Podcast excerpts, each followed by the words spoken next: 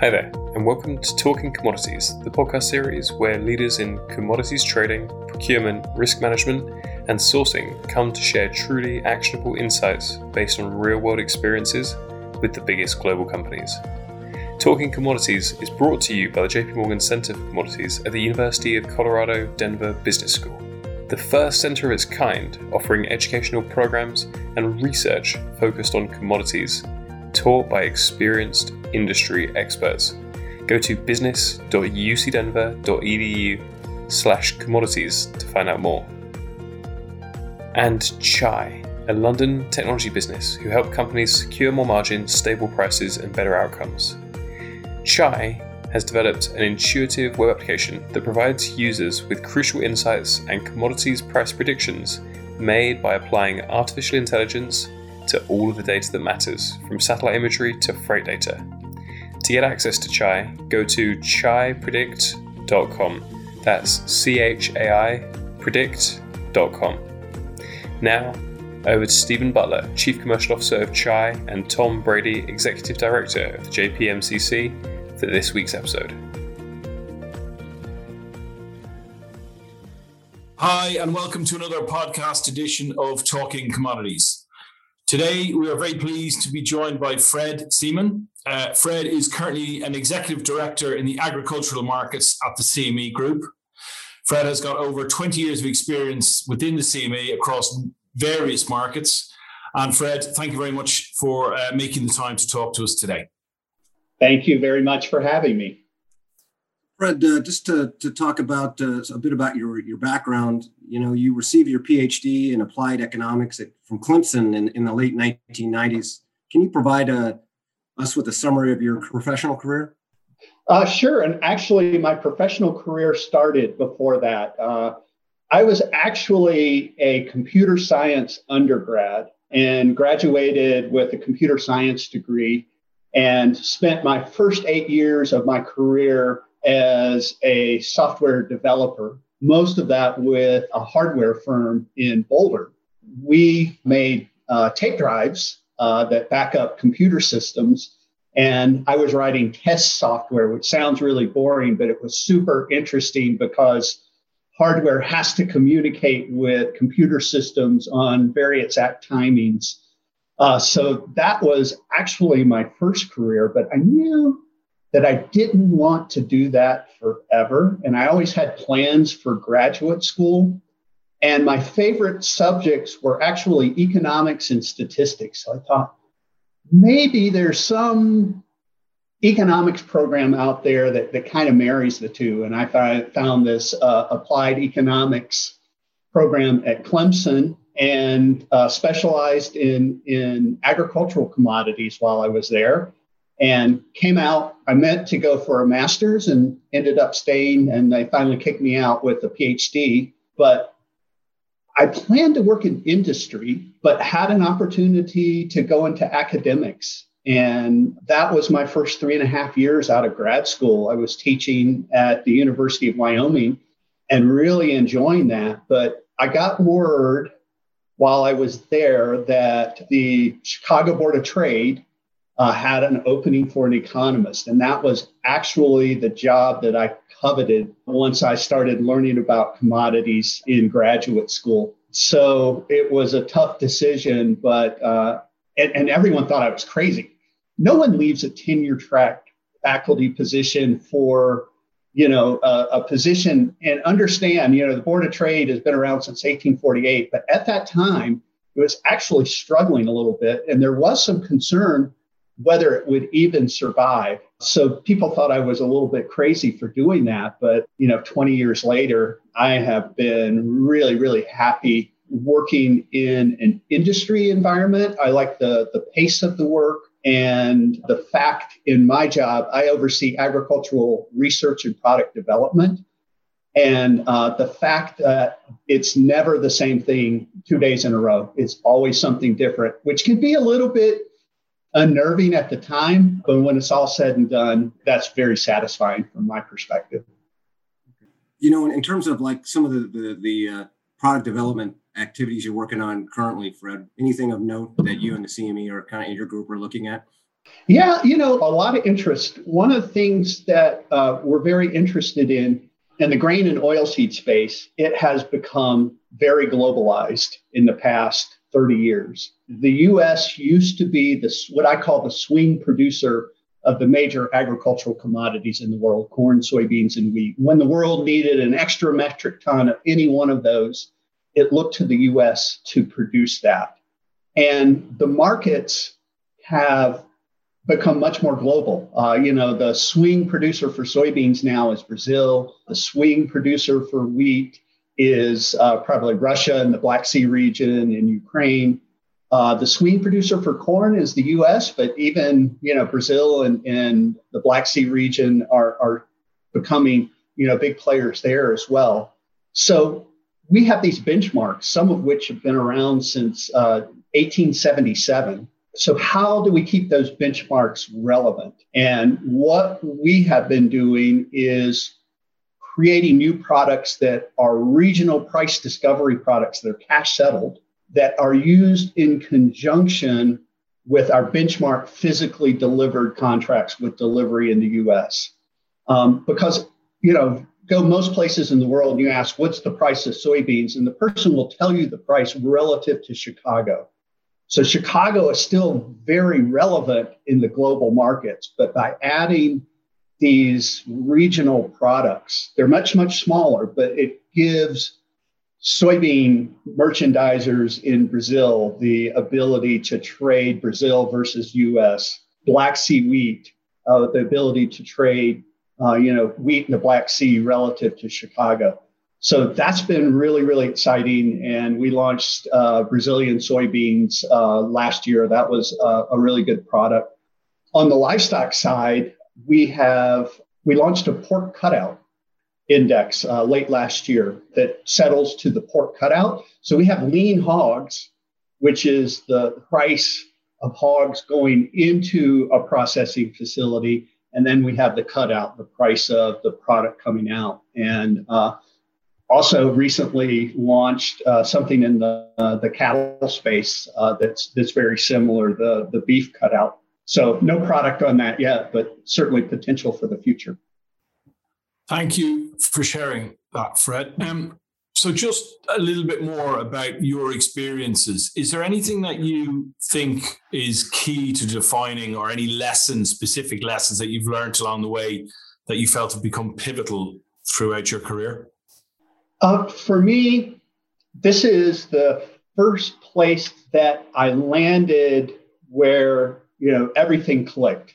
The rhythm of the music was perfect to my step.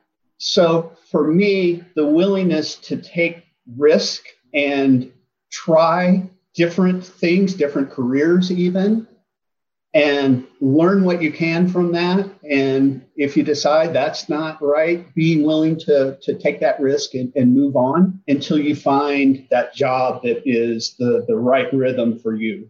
And that can be different for, for different people. But I think for me, one of the pivotal things has been really that willingness to be flexible and try different things for someone that's curious like me and enjoys learning, that's been exciting as well. But, you know, I've been happy to be in this position almost 20 years. So I don't know, uh, you know, if the future of work has someone working someplace for, for 20 years, but uh, certainly, you know, when you find that job that has the right rhythm for you, uh, it's not something that you actively look to leave. So, uh, you know, can be for a long career. I think that's really important, and that's great to hear as well. Actually, it must be very satisfying to know that you'd be prepared to do another twenty years of what you're you're doing now. You know, so we've been focusing mainly on the sort of ag side. Is there was there anything specific from your upbringing, or is you know is there anything that you can pinpoint where this specific interest in ags came from? Have you got you know do are you from a farming background, or do you have an agricultural background? That is a fantastic question. I have no farming background whatsoever. I have looked back and do remember that my cousin lived on a farm and I remember enjoying visiting there. But, you know, I grew up in, in town. Uh, I had no ag background. It was through really luck that when I was in my graduate school that I had the, at that time, uh, the cotton market was going crazy. Um, we were very low on cotton, and cotton prices have gone as high as they'd ever been. Uh, so there were some that were interested in looking at the relationship between cotton cash prices and futures prices. And at that time in my graduate career, there was a lot of different directions I could go. There being some opportunity there, I kind of stumbled across uh, agricultural commodities and uh, have found them extremely fascinating. It was happy accident, but you know that's kind of one of those. If you continue to explore, hopefully you find those things that make you happy and really click with your personality. That's how I got to the agricultural side. And That's been really interesting, um, and thank you very much for sharing sharing that background. Very enlightening. I'd like to just change tack slightly and move on to just talk about the markets a little bit more in general terms. Um, so, obviously, the last couple of years have have been outliers across any commodity you want to look at. I suppose, though, the main, you know, metals, particularly with what's going on in the world in China, and to a, probably a lesser extent, energies have, have taken main billing in the news, and ags to a lesser extent have been sort of in the periphery, but obviously they've become quite strong over in recent months. You know, what, what do you think of the markets right now? And from an agriculturalist perspective, you know, have you any thoughts or anything that you've taken from the last couple of years? Uh, what uh, year we have seen in the, the agricultural commodity markets. Last year, this time, uh, we were in the midst of the pandemic. Uh, commodity prices were super low. The confidence in the industry was very low. And something started to happen that a lot of people didn't foresee. I didn't foresee it for one. But China has been fighting for several years first and foremost, they have the largest hog herd in the world. But they've been fighting for years, uh, pandemic in the in the hog hogs, African swine fever, and uh, that just decimated their hog herd. And they're starting to recover for that from that. And uh, you know there is this large number of hogs that uh, you know they are now producing as they get past that pandemic.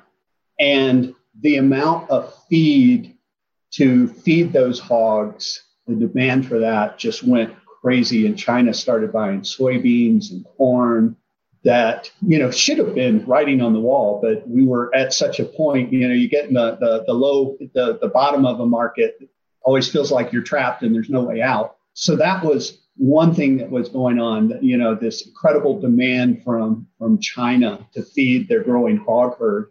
And then also a lot of uh, government directives for supporting biodiesel and renewable diesel was causing uh, the demand for fats and oils to be a feedstock for uh, you know those biofuels started to really ramp up and it was kind of the combination this robust demand for fats and oils and for feed in association with some smaller than expected crop sizes around the world that we ended up in a situation where the stocks to use that's one of the things we look at you know the amount of available stocks relative to the underlying use uh, went to record or has been trending to record lows so we you know prices started to to rally and you know we are in that situation right now the weather in north america the weather this past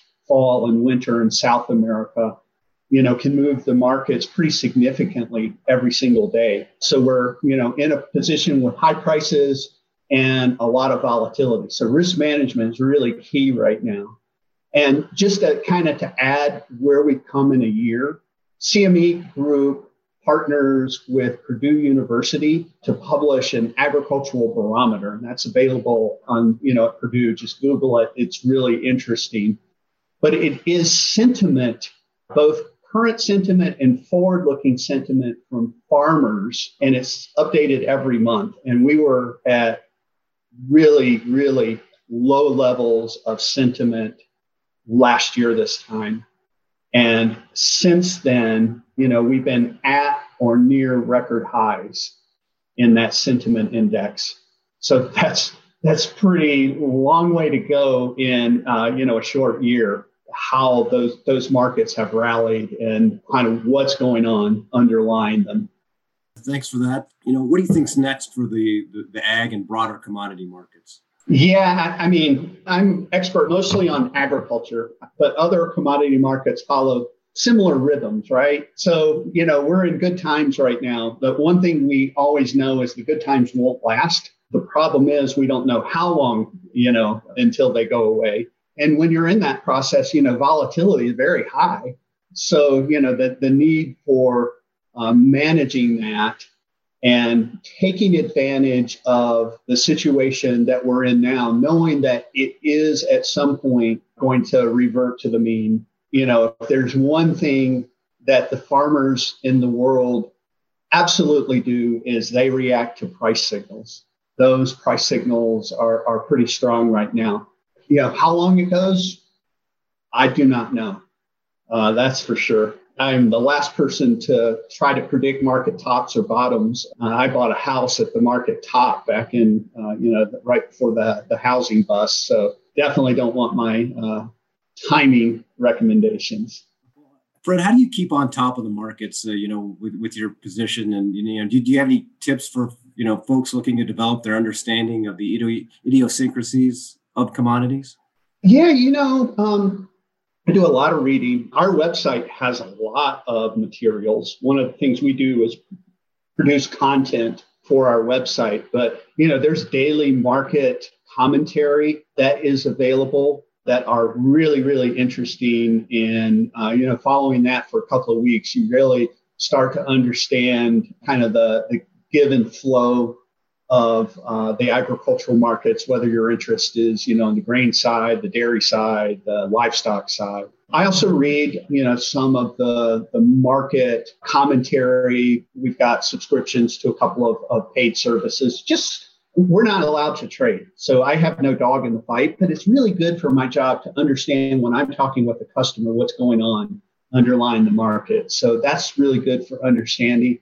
And, you know, a free source just Google country elevator and find a country elevator in you know your county or state. Almost every one of them has a, a website, and they usually have a news feed from someone like DTN or something like that. And you can get free agricultural news from all of those, plus market commentary and commodity pricing. So I, I've done that and find that really, really uh, helpful as well you know, as we've been uh, speaking with you know producers and and you know commodity investors, and and now yourself, Fred, you know, ESG is becoming more more and more to the forefront.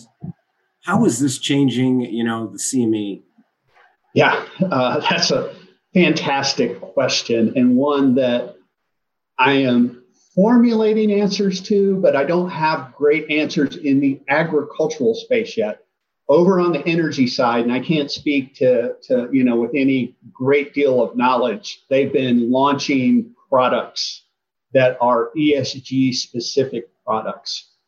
But how we're looking at how I'm looking at it is so we've got these benchmarks, right?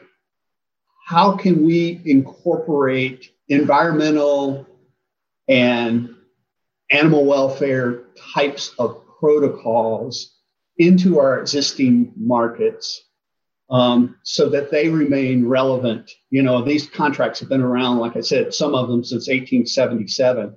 So one of the things is it's really important for for those benchmark agricultural futures products to evolve with the underlying cash markets. And that's how the cash market is evolving. Uh, the reason that's a difficult question now on the agricultural side is the ag industry is really on board with this, but there's no globally or even nationally accepted protocols yet. We're going to get to that, but we're not there yet.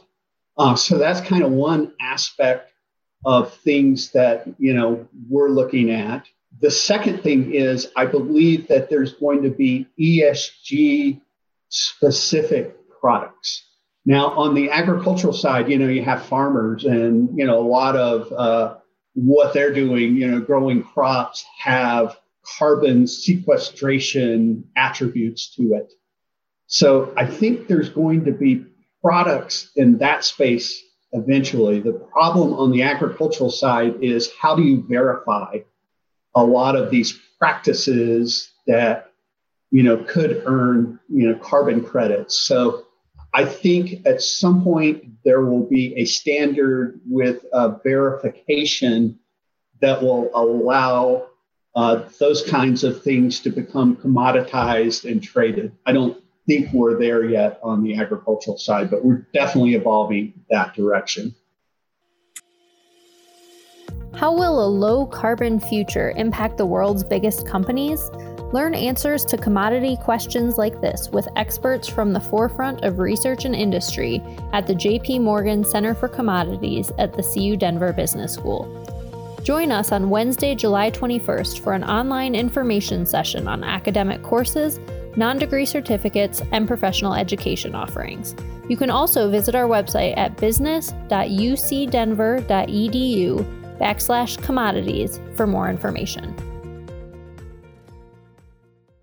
Just following on that question, you know, as you say, things haven't maybe moved in the agriculturals on an ESG narrative as yet, but you know, you highlight that the, the market's been around since the 1800s.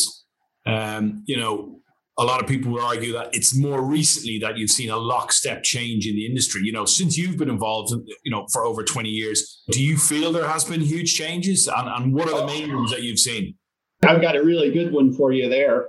So my tenure overlapped the change in how we trade. So, you know, for 1877 into the 2000s, the main way to trade commodity futures was in a trading pit with, you know, traders on a trading floor, all waving their arms and, uh, you know, uh, screaming at one another. And it looked like pure chaos. And in fact, it was uh, you know a trip to the Board of Trade when I was in grad school that made me think, man, I know I'm not the temperament to be a trader like that, but I love these markets. I would love to work in a place like that.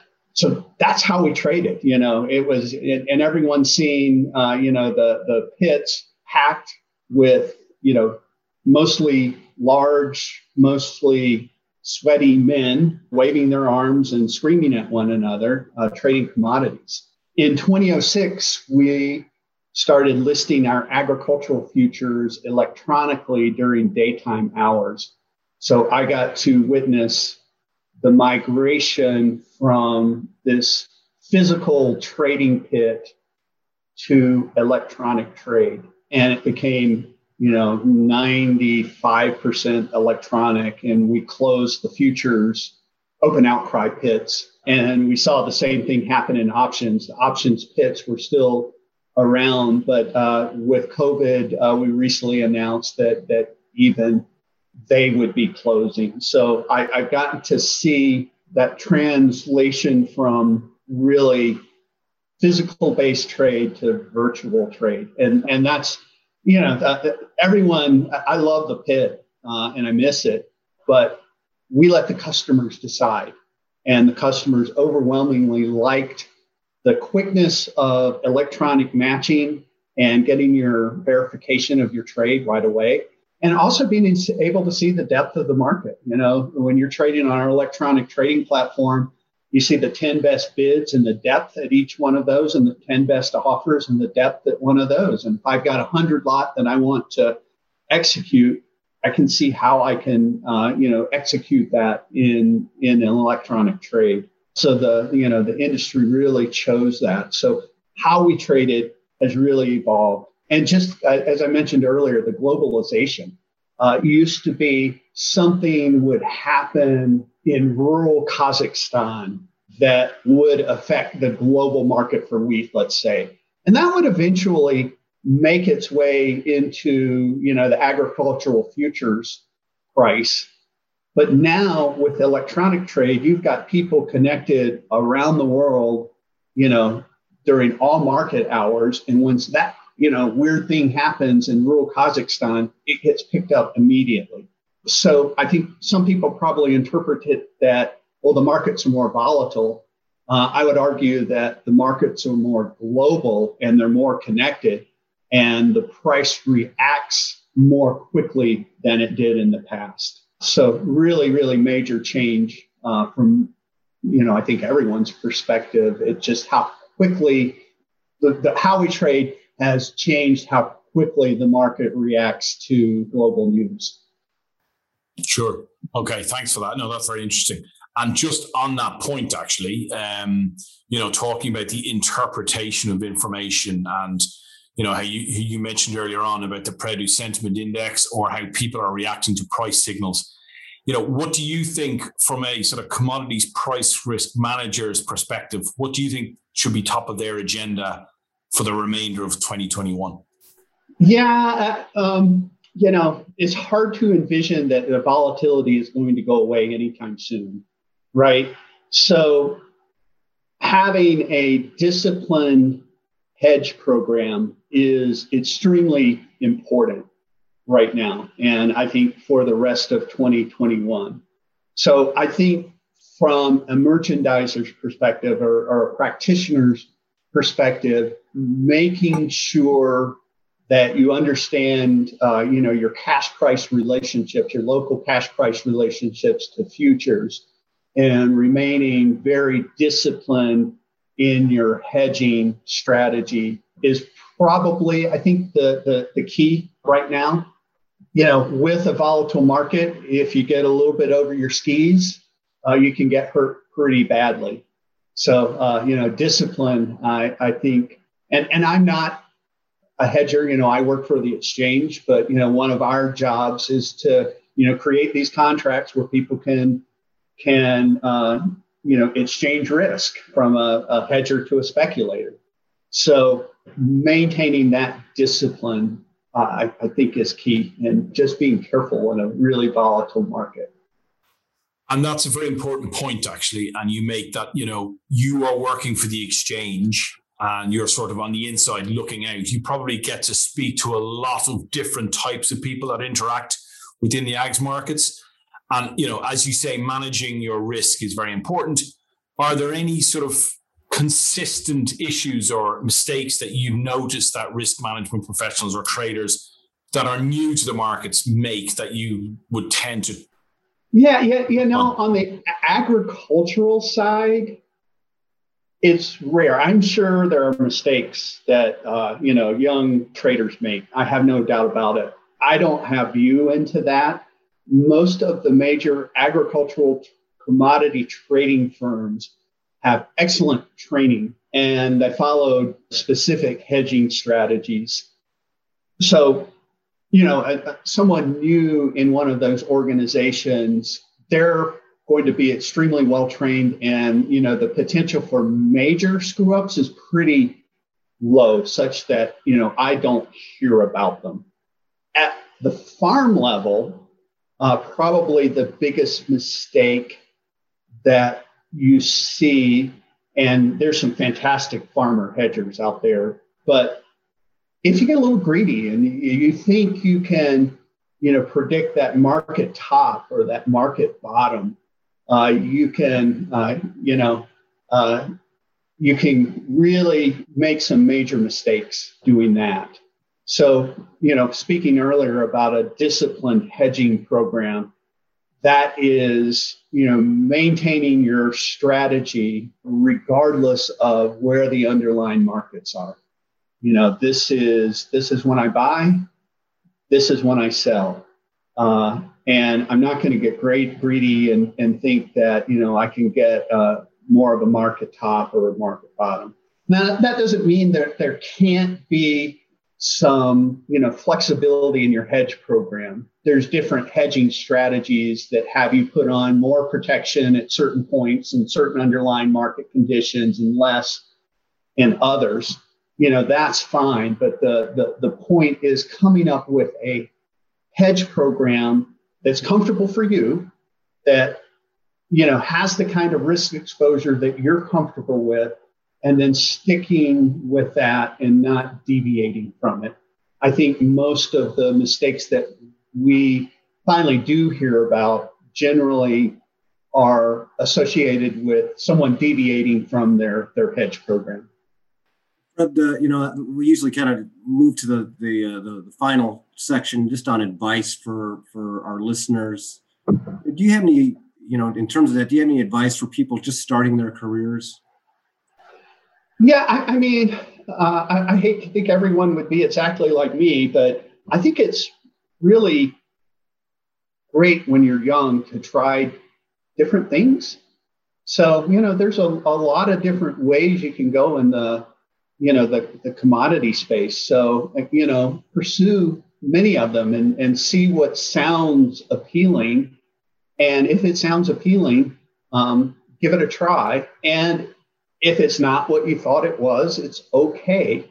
Uh, you know, you can do something else. So the main thing is is really getting that experience in learning about the underlying markets and how they operate.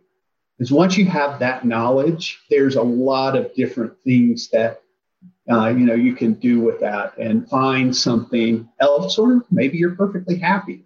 Um, but I would just encourage people to be curious and don't limit their focus into you know one particular thing you can get a lot of experience doing a lot of different things one other question fred i have is just around interviewing and obviously this is an important part when people are starting out in their career they probably tend to do more at the start than they do later on on an, you know, is there any advice you can give to some of our younger listeners? Is there anything that you specifically look for when you interview people or when you're looking to hire um, new colleagues? Uh, yeah, um, kind of in the screening process, I'm, I'm looking for good technical skills. So that would be, you know, at least intermediate statistical methods. You know, someone that can can do statistical work at an intermediate level. That's 95% of what we do. That's one thing, some technical skills, uh, some verbal skills, the ability to write well. I can't emphasize enough how much writing well will go into a successful career. We do a lot of, of analysis and close work, but the ability to communicate that to both customers, both internal and external management is really, really key. That would be uh, another thing. But when I'm interviewing, I kind of do that through the resume. I can get an idea of some, oh, this person's really good technically. Oh, this person, you know, they have some writing samples. So when I'm actually interviewing, I'm interviewing for fit as much as anything. An interview wouldn't be a whole lot different from this podcast. I like having a conversation with someone and tr- just trying to get a sense of how they fit. And I've got a small group, I've just got three economists, but how they fit in that group. And, you know, I'm, I'm not, I don't want them to be carbon copies. So I, I'm, I, I guess I'm not looking for anything specific with related to that, but I really want a good colleague. Uh, so that's kind of what uh, I'm looking for when I'm interviewing. I've either been lucky, which is probably the case, or that's been a pretty good method because I've, I've, got some really good hires and no bust yet. But uh, I'm sure at some point I'll have one. You know, it, even if it's luck, hopefully it'll continue. Great, Brett. You know, in terms of uh, any advice for commodity companies or you know any exchanges to increase the diversity of the workforce? Yeah, I, I think uh, the exchange, and I am no expert on this, but I'm a big believer that that that diversity of thought is really, really important. And I, I want people that you know can approach problems in different ways. And, and I think, you know, a diverse workforce helps with respect to that. So I know the exchange is working particularly hard to, you know, increase the diversity across the entire exchange. But I am, uh, you know, in my individual hiring, I am always open to any kind of experience that I think really is helpful in a problem solving setting. Because that's kind of what we do, right? You know, creating a new product that's that's really problem solving for market participants that don't have a, a product.